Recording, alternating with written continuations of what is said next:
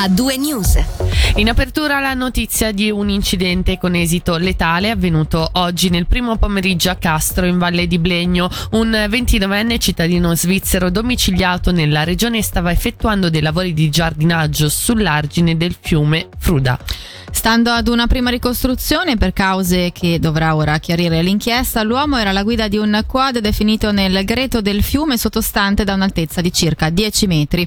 Il 29enne è purtroppo deceduto sul posto a causa delle gravi ferite riportate. Cambiamo tema, fare scalpore oggi anche l'imposta di circolazione perché, perché, il Consiglio di Stato ha ritirato clamorosamente le sue proposte urgenti che apportavano dei correttivi rispetto a quanto votato lo scorso 30 ottobre dalla popolazione.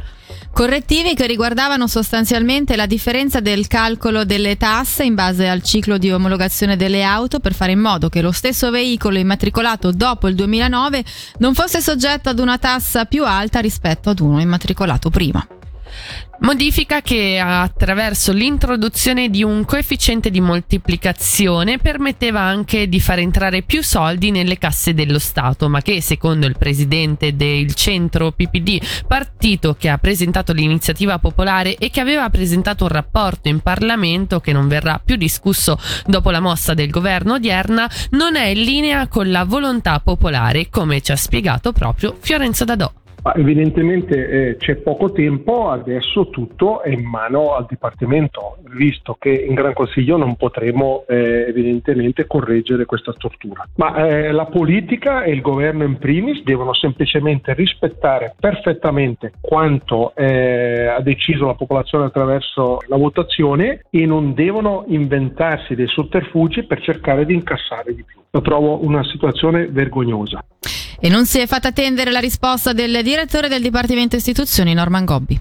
No, credo che qui ci sia un problema di fondo, un'incomprensione, ma mi permetto di dire anche un certo, una certa malafede da parte di taluni, proprio perché lo abbiamo scritto già il 25 maggio scorso, il testo votato dal popolo, applicato al parco veicoli di quel momento, avrebbe creato nel 2023 con la moratoria per i veicoli pre-2009, pre quindi quelli che non hanno ancora il sistema del CO2, 85 milioni di gettito, quindi quanto proposto poi dal governo nei vari decreti legislativi urgenti e una volta regime, quindi nel 2024, 91-92 milioni di gettito. Quindi credo che in questo senso non si possa accettare questa critica e vada respinta.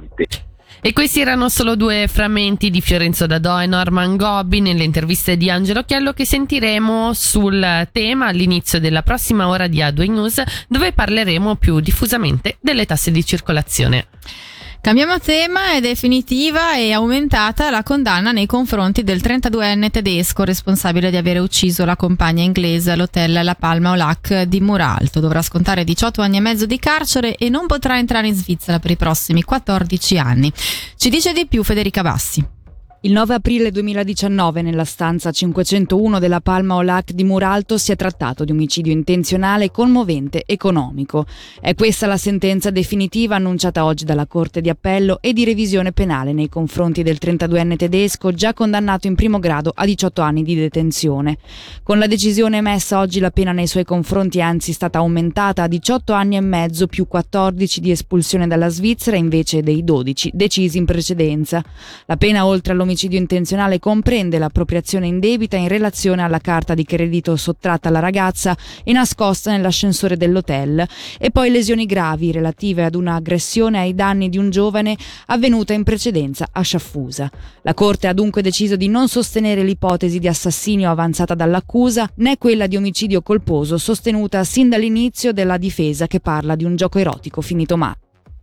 Il Ministero Pubblico e la Polizia Cantonale comunicano che è stato arrestata è stata arrestata una 36enne croata residente in Croazia nell'ambito di un'inchiesta su una serie di truffe commesse prevalentemente nel Locarnese a danno di alcuni anziani. La donna dovrà rispondere del reato di truffa. Il modus operandi ricalca alcuni raggiri già emersi in passato e ha come obiettivo quello di suscitare compassione nelle vittime scelte in modo da ottenere denaro e beni preziosi. In questo caso stiamo parlando di diverse decine di migliaia di franchi. L'inchiesta in questione ha già permesso di accertare affrontare numerosi raggiri e in manette è finito anche un quarantenne croato residente in Croazia. Riflettori puntati ora su Vezia. Poco fa, infatti, alle 17.30 è stato presentato il progetto 20 Oasi per Vezia. Questo illustrando i risultati del rapporto Espace Suisse sul laboratorio di villaggio. Capa- Capiamo meglio in che cosa consiste. Nel mese di giugno si è svolto questo laboratorio al quale sono stati invitati tutti gli abitanti, le aziende e i proprietari immobiliari che hanno fornito spunti di riflessione interessanti. Per capire meglio nella pratica, Michele Sedili ha intervistato il vice sindaco di Vezia, Alan Vismara. Ventiosi per Vezia nasce in realtà dal laboratorio di villaggio che è un workshop che abbiamo svolto con eh, tutta la popolazione, le aziende del territorio e i proprietari immobiliari che nasceva un po' dall'esigenza del comune di affrontare le sfide con le quali i piccoli comuni sono confrontati legate al territorio. E quindi penso alla scheda R6 del cantone, quella di verificare le proprie riserve edificabili e di preparare un PAC che è uno strumento strumento di azione strategica per il comune sul, sul, proprio territorio. Per fare questo però il comune voleva ascoltare i propri cittadini, quali sono le preoccupazioni, quali sono le perplessità, qual è anche la visione che hanno del loro territorio e così nasce la collaborazione fra il comune di Vezia e Espa Suisse, dove abbiamo organizzato questo laboratorio di villaggio e dal quale sono uscite tutta una serie di azioni concrete che il comune dovrà intraprendere e tra queste c'è anche il progetto che presentiamo oggi, che è il progetto di primo livello di prossimità che sono le 20 osi per Duci. Sostanzialmente consiste nel coinvolgere ulteriormente la popolazione, i privati, chiunque abbia delle idee, per creare degli spazi, per restituire degli spazi del territorio alla popolazione attraverso la costruzione di panchine, di fontane, attraverso la piantumazione di nuovi alberi, per creare delle zone d'ombra, per sostare. Questo è solo un primo step e successivamente quello che faremo è conseguire consegnare il rapporto nato da questo laboratorio di villaggio al nostro pianificatore che ne terrà conto per la stesura di una prima bozza del documento strategico. E cambiamo decisamente tema, parliamo di cinema perché giovedì 1 dicembre dalle 18 continua a Locarno l'iniziativa 10 Film Festival al Palacinema, una vetrina per 10 rassegne cinematografiche elvetiche. A pochi giorni dalla chiusura della 35esima edizione, questa volta tocca Castellinaria, il festival del cinema giovane di Bellinzona. Il film scelto per rappresentarlo è Europa di Haider Rashid. A introdurlo sarà il direttore di Castellinaria Giancarlo Zappoli. Proprio a lui Fabrizio Colli ha chiesto di spiegarci la scelta di Europa e come questo film possa rappresentare lo spirito di Castellinaria. È stato scelto Europa eh, perché era, è stato in concorso eh, a Castellinaria, ha vinto uno dei premi assegnati dalla giuria Young e mi è sembrato rappresentativo da un lato perché è girato da un regista relativamente giovane, attorno ai, attorno ai 30 anni, due perché è girato da un regista che conosce il tema dell'immigrazione, essendo nato in Italia ma figlio da, di, di padre iracheno e di madre e di madre italiana e tre perché riesce a restituire con il minimo di dialogo possibile la tensione e, e, e le paure che vive un, un immigrato clandestino.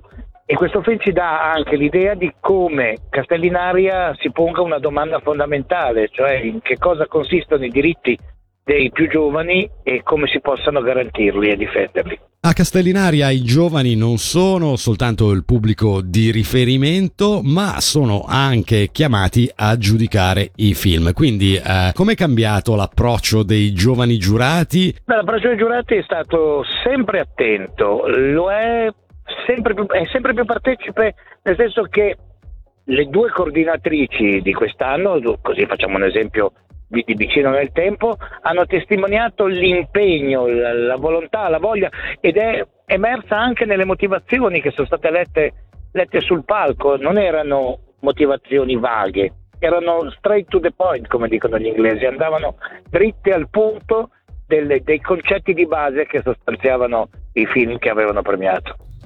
Da Locarno ci spostiamo a Lugano, si sta per accendere l'albero di Natale. Il Dicastero Cultura ed Eventi comunica che domani tutti i bambini saranno attesi in piazza della Riforma per assistere all'accensione delle luci e al via ufficiale di un mese di eventi in città.